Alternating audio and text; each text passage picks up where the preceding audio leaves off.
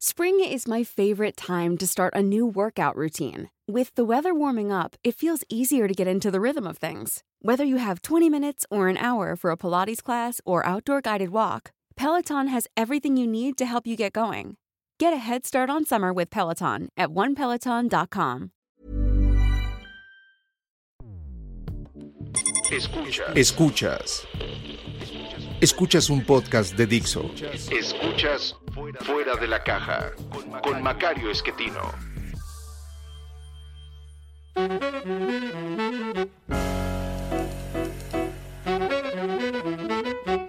Bienvenidos.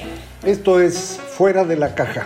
Yo soy Macario Esquetino, les agradezco mucho que me escuchen. Esto es análisis de coyuntura al viernes 26 de marzo del 2021. Durante esta semana eh, hemos tenido pues eh, una continuación del pleito acerca de la cuestión energética. El presidente insiste que si no le hacen caso en el Poder Judicial y no se impone la ley que él propuso y que exigió que fuera eh, aprobada por el Congreso sin cambiarle ni una coma, eh, lo que eh, piensa hacer entonces es hacer un cambio constitucional. Ya veremos si tiene la posibilidad de hacerlo o no. han amenazado también con que existe ya una reforma al tema de hidrocarburos que también estarían a punto de presentar, no lo hemos visto tampoco. en cualquier caso, el daño en términos de inversión me parece que ya está hecho, no va a haber inversión en el sector energético en lo que este gobierno eh, siga eh, eh, a cargo, porque eh, pues nadie quiere estar dedicando una parte considerable de su energía y de sus recursos a pleitos legales. evidentemente, pues todo el mundo quiere hacer negocio y si usted tiene que dedicar mucho tiempo a pelear en tribunales, pues parte de ese negocio se evapora.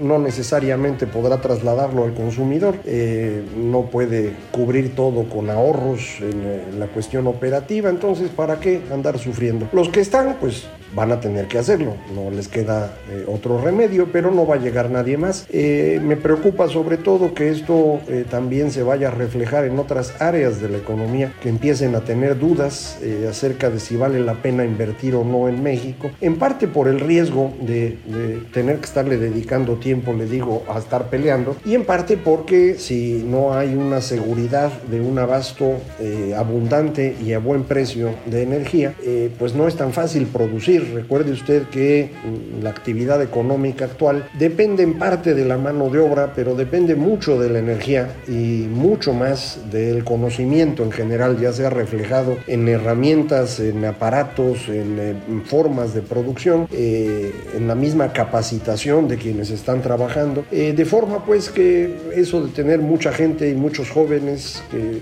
habían estado pensando que sería un atractivo de México, el bono demográfico, le decían, no es suficiente para atraer inversión. Eh, sin duda, el estar dentro de un acuerdo comercial con Estados Unidos y Canadá ha sido algo importante para atraer inversión a México. Nos cambió la vida el NAFTA, para ser concretos. A partir de que entró en vigor este acuerdo, no solamente empezamos a producir mejor en algunas partes eh, de México, empezamos a crear un nuevo grupo de empresarios mexicanos con una visión de más amplitud, no concentración centrados en ver a qué político convencían para hacer un negocio, sino pues buscando mercados en otras partes del planeta. Y, esto indudablemente se refleja en mayor productividad, mayor competitividad. Ha sido muy bueno. El TEMEC no es tan bueno como el NAFTA, se lo he comentado desde hace tiempo. Eh, y ahorita, bueno, ni el TEMEC estamos respetando, según dicen los estadounidenses, que ya empezaron a enviarle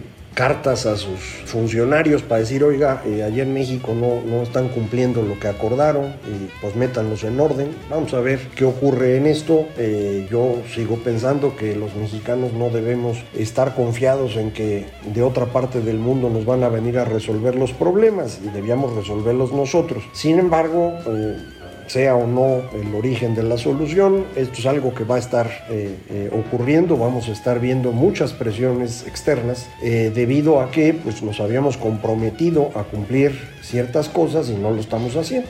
Y eso pues, no está bien. Yo sé que aquí en México estamos acostumbrados a que la gente cambia de opinión y no respeta los contratos y hay que estar renegociando, pero eso no es civilización. Eso eh, de hecho genera grandes costos, como llaman los economistas, costos de transacción, que son los que hacen que los países que no están desarrollados eh, sigan siendo subdesarrollados. Eh, tienen que dedicar sus energías a pleitos. Y es precisamente el problema con el que empezábamos nuestra eh, plática del día de hoy. Eh, ¿Cómo se está reflejando esta actitud antiempresarial del gobierno, pues en que la inversión sigue muy, muy deprimida. Eh, traemos una caída considerable, ya lo platicamos en otra ocasión, la inversión anda en 17 puntos del PIB, eso es una cantidad irrisoria para un país que requiere al menos 20, eh, y con ese nivel de inversión, pues es muy complicado crecer. No vamos a crecer. Eh, ahora me dirán, no, sí, este año vamos a crecer. Mira, todo el mundo está estimando 4, 4 y medio, 5. De hecho, la mediana, es decir, el punto medio de todos los que se dedican a andar estimando, está en 4,5% de crecimiento para el 2021. Y dicen, mira, este es el crecimiento, no que no íbamos a crecer. Bueno, en realidad eh, eso no es crecimiento, eh, es un fenómeno estadístico. durante noviembre, diciembre y enero, la economía mexicana se mantuvo exactamente en el mismo nivel, no hay crecimiento. Eh, si nosotros mantuviéramos ese mismo nivel de noviembre, diciembre y enero para el resto del año, habría un crecimiento de 2020 a 2021 del 3.7%. Es decir, creciendo cero, crecemos 3.7%. ¿Por qué? Porque vamos a comparar un año en el que hay un boquete inmenso durante el segundo trimestre con un año en el que no hay boquete. Y entonces esa pura comparación da 3.7.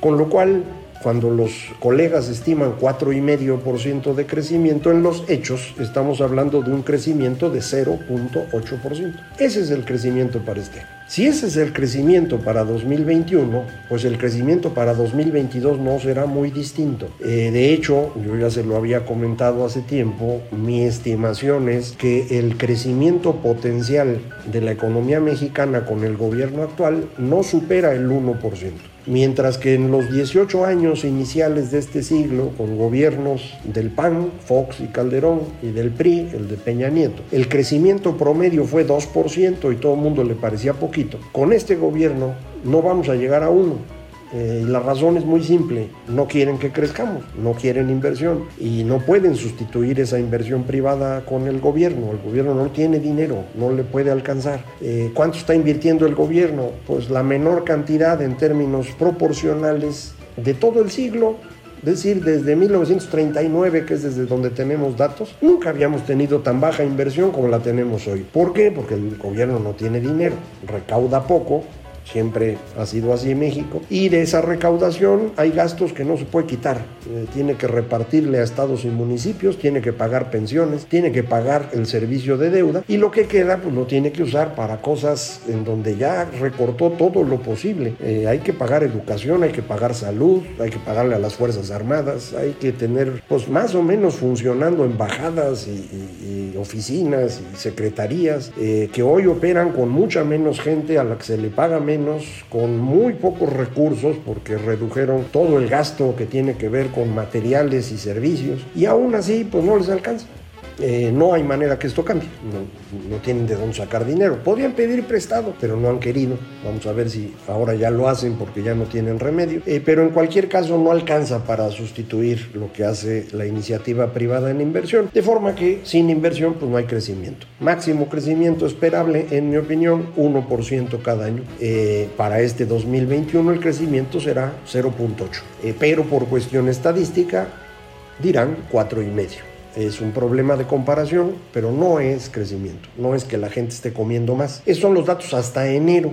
Del mes de febrero salió el eh, viernes 26, el día que estamos haciendo esta eh, evaluación eh, de la coyuntura, salió la balanza comercial del mes de febrero. Como era de esperarse, hay una caída ligera en exportaciones porque la industria estadounidense se frenó debido esencialmente, aunque usted no lo crea, a la congelación que hubo en Texas. ¿Recuerda usted el, el frente frío muy muy fuerte, el frente polar de hecho, que llegó a congelar las tuberías de gas, tuvieron que cerrarle, no se pudo producir energía eléctrica eh, y tuvimos problemas importantes en Texas, pero también aquí en, del lado mexicano. Eh, esa semana que se paró la actividad económica fue más que suficiente para que el comportamiento de la industria en Estados Unidos fuera eh, por debajo de lo esperado. Y eh, eso mismo se nota en las exportaciones que hacemos. Entonces exportamos un poquito menos. Gracias a que exportamos un poquito menos, eh, el saldo en la balanza comercial no se notó tanto como había sido en la segunda mitad de 2020. Usted recuerda, en esas seis meses estuvimos teniendo un superávit en, nuestro eh, comercio exterior que yo le decía no es una buena noticia. Bueno, hoy eso no, no ocurre porque dejamos de exportar, eh, pero también seguimos importando menos. Eh, veía yo los datos y a primera vista dije, hombre, qué bueno, las importaciones de bienes de capital ya, ya no están cayendo, hay un pequeño crecimiento. Y luego me acordé que es la comparación con febrero de 2020, cuando ya traíamos una caída considerable. Entonces, al hacer una comparación correcta del comportamiento del sector externo, lo que tenemos es una situación bien, bien compleja. Eh, las importaciones de bienes de capital, que son las asociadas a la inversión, traen una contracción de 18% anual parecido a lo que ocurre con la industria de la construcción, caída de 18%. Eh, pero las importaciones de bienes de consumo traen una caída de 30%.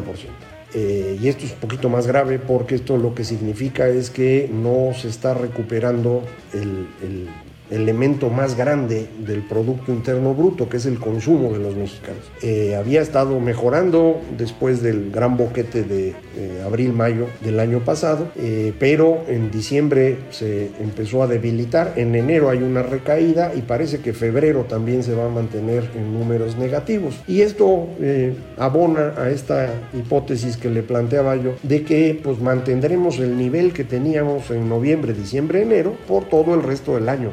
Eh, si logramos un poquito arriba de eso, pues llegaremos a este 0.8% o 4,5% en comparación estadísticamente eh, confusa. Pero bueno, así es como son las cosas. Frente a este estancamiento de la economía, nos llegó esta semana también un dato eh, que no esperábamos, eh, que fue un incremento de la inflación más allá de lo lógico, digámoslo así. Eh, sí esperábamos todos que la inflación estuviera subiendo un poquito, pero no tanto como para superar el rango del Banco de México que sabe usted va entre 2 y 4%. Estando ahí la inflación, el banco está tranquilo. Bueno, ya no está ahí, se pasó tantitito. Y dice uno, bueno, a lo mejor es tantito, pero luego se va a regresar. Eh, no lo sé. Eh, de hecho, tampoco lo saben los subgobernadores y el gobernador del banco y dijeron, pues como no sabemos, vamos a dejar la tasa sin movimiento. Eh, tuvieron su reunión en donde evalúan todos los indicadores económicos y con base en ello deciden si bajan la tasa de interés o la suben o la dejan igual.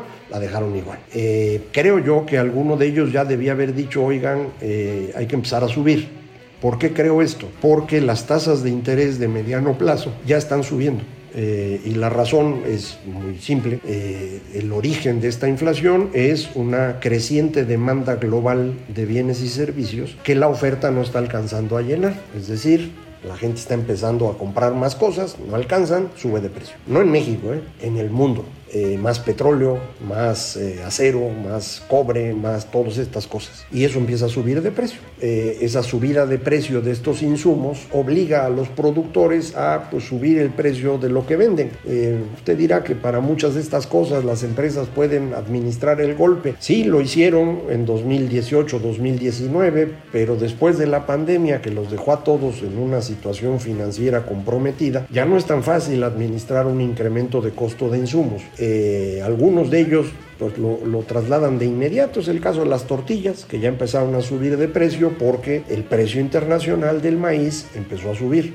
Por la misma razón que le comento, demanda global creciente. ¿De dónde viene esa demanda global creciente? De grandes esfuerzos de los gobiernos por impulsar sus economías. El caso más espectacular para nosotros es eh, Estados Unidos, en donde Joe Biden mm, promovió este gran paquete de 9% del PIB eh, de dinero que va a los hogares para que empiecen a comprar y se mueva la economía. Y, bueno, pues está muy bien, eh, parte de ese dinero lo recibiremos nosotros a través de remesas, eh, otra parte se convertirá en más exportaciones, entonces ya con eso pues tendremos algo de movimiento en nuestra economía. Pero lo demás, que es la parte importante, el consumo, la inversión, el gasto en México, no pueden crecer el consumo no crece porque la gente no tiene dinero, la inversión no crece porque no hay confianza de los inversionistas y el gasto del gobierno no crece porque el gobierno no tiene dinero. Entonces, pues nos quedamos estancados. Entonces tenemos este estancamiento que puede sumarse ahora a un proceso inflacionario, no muy grande, eh, hay que ser eh, claro, es un incremento en la inflación chiquito en términos comparables a lo que veíamos en los años 70, por ejemplo, en México, donde la inflación era del 20%. Estamos hablando del 4 y cuando decimos que se pasó, se pasó por una décima, dos décimas, nada. Eh, el banco no va a arriesgarse, el Banco de México dejó las tasas estables. Si en las próximas mediciones la inflación sigue subiendo, pues ellos van a subir su tasa y está bien así. Eh, y con eso evitamos un riesgo ahí, pero la parte de comportamiento de, la economía, esa no va a mejorar, porque para mejorar, insisto, lo que necesitamos es fundamentalmente confianza de los inversionistas para que le metan lana y esa lana se convierta en más dinero para los mexicanos, más consumo y con ello dinámica económica. Sin confianza eso no va a pasar y no veo cómo va a haber confianza. No se me ocurre una razón. Desde hace 20 años, 30 años, todo el mundo pensaba que López Obrador era un peligro para la economía mexicana. Eh, ese fue de hecho el eslogan que se utilizó en la campaña del 2006, que era un peligro para México. Pues sí, sí es un peligro, ahí están los resultados. Y eso pues ya no se va a quitar nadie va a creer que va a cambiar de opinión. Suponiendo que lo intentara, que lo dudo mucho, eh, nadie le creería, porque ya son muchas evidencias en otra dirección. Eh, entonces la única forma sería que de pronto el señor ya no pudiera tener impacto sobre la economía mexicana. Esto puede ocurrir de manera muy moderada con las elecciones de junio. Si pierden el control de la Cámara de Diputados, ya sea con una mayoría simple, como se llama, 50%, 250, 260, 270 diputados, eh, pues ya estaría en una situación menos eh, dura que la de hoy. Si quedara por debajo de los 250, eso todavía sería mejor en términos de reducir el riesgo que significa eh, el presidente. pero si no es así, entonces, pues los siguientes tres años el asunto va a mantenerse en la misma dirección. Prácticamente cero inversión en, el país. En términos de inversión nueva y esto lo que significa es una caída constante de la economía. Eh, entonces, pues esos son los escenarios que hay. Yo quisiera decirle, oiga, ya vamos a crecer y la economía va a estar muy bien y todo va a mejorar. No veo de dónde. Eh, vamos a ver en qué termina el tema electoral. Se está poniendo muy, muy complicado. por un lado, el Instituto Nacional Electoral decidió que va a hacer el máximo esfuerzo por aplicar la Constitución. Uno diría, hombre, pues sería obvio, ¿no? Pues no, aunque usted no lo crea, los partidos políticos han violado la constitución para tener más diputados de los que deberían. El caso más reciente y el más espectacular es el de Morena. Ellos deberían tener 44% de los diputados, tienen 66. Entonces, bueno, pues una parte de eso, 18 puntos son sobre representación, cuando la constitución pone un máximo de 8, ellos tuvieron 18 y luego compraron al Partido Verde para llegar hasta los 66 que le comento ya el INE dijo no lo vamos a permitir para esta próxima elección, vamos a aplicar la constitución. Morena dice que no, que no quiere la constitución, quiere una mayoría calificada y sobre representación solo un peligro, pues, o sea, para que no haya duda. Eh, pero adicionalmente a eso, que va a ser un tema eh, que se va a discutir, eh, el INE canceló las candidaturas de, dos personajes de Morena, el de Michoacán y el de Guerrero, Raúl Morón, antiguo líder de la sección 18 del CENTE en Michoacán, y el señor Félix Salgado Macedonio de Infausta memoria en, muchas partes en México. Eh, los dos señores fueron cancelados sus registros como candidatos por no haber presentado la información que deben presentar al INE con respecto a la pre-campaña. Eh, también va a ser pleito, vamos a ver qué decide el tribunal, pero en cualquier caso, eh, pues esto va a incrementar el enfrentamiento que tiene el presidente con los organismos electorales.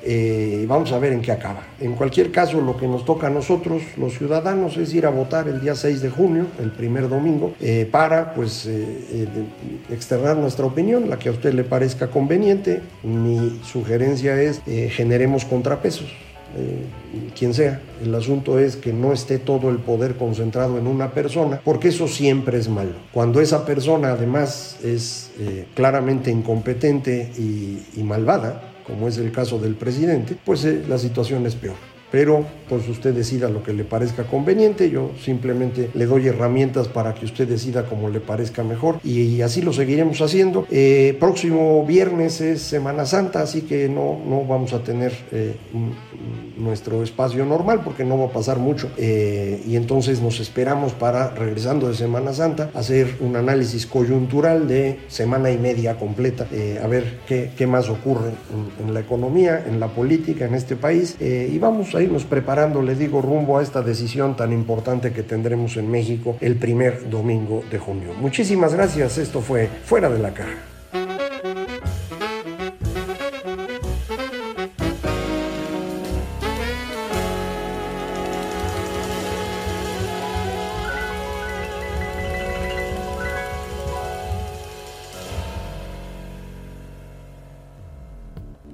Presentó Fuera de la caja con Macario Esquetino. La producción de este podcast corrió a cargo de Verónica Hernández. Coordinación de producción, Verónica Hernández. Dirección General, Dani Sadia. ¿No se merece tu familia lo mejor? Entonces, ¿por qué no los mejores huevos? Ahora, Egglands Best están disponibles en deliciosas opciones. Huevos clásicos, de gallina libre de jaula y orgánicos de Egglands, que ofrecen un sabor más delicioso y fresco de granja que le encantará a tu familia. En comparación con los huevos ordinarios, Egglands Best contiene la mejor nutrición como 6 veces más vitamina D, 10 veces más vitamina E y el doble de omega 3 y B12. Solo Egglands Best. Mejor sabor, mejor nutrición, mejores huevos. Visita egglandsbest.com para más información.